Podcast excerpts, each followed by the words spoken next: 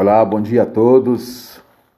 Quero deixar a leitura do Salmo de número 23, que tem sob o título A felicidade de termos o Senhor como nosso pastor.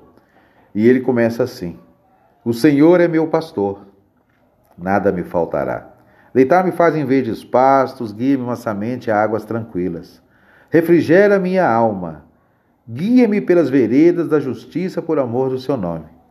Ainda que eu andasse pelo vale da sombra da morte, não temerei mal algum, porque tu estás comigo, a tua vara e o teu cajado me consolam.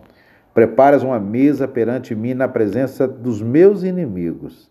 Unges a minha cabeça com óleo e o meu cálice transborda.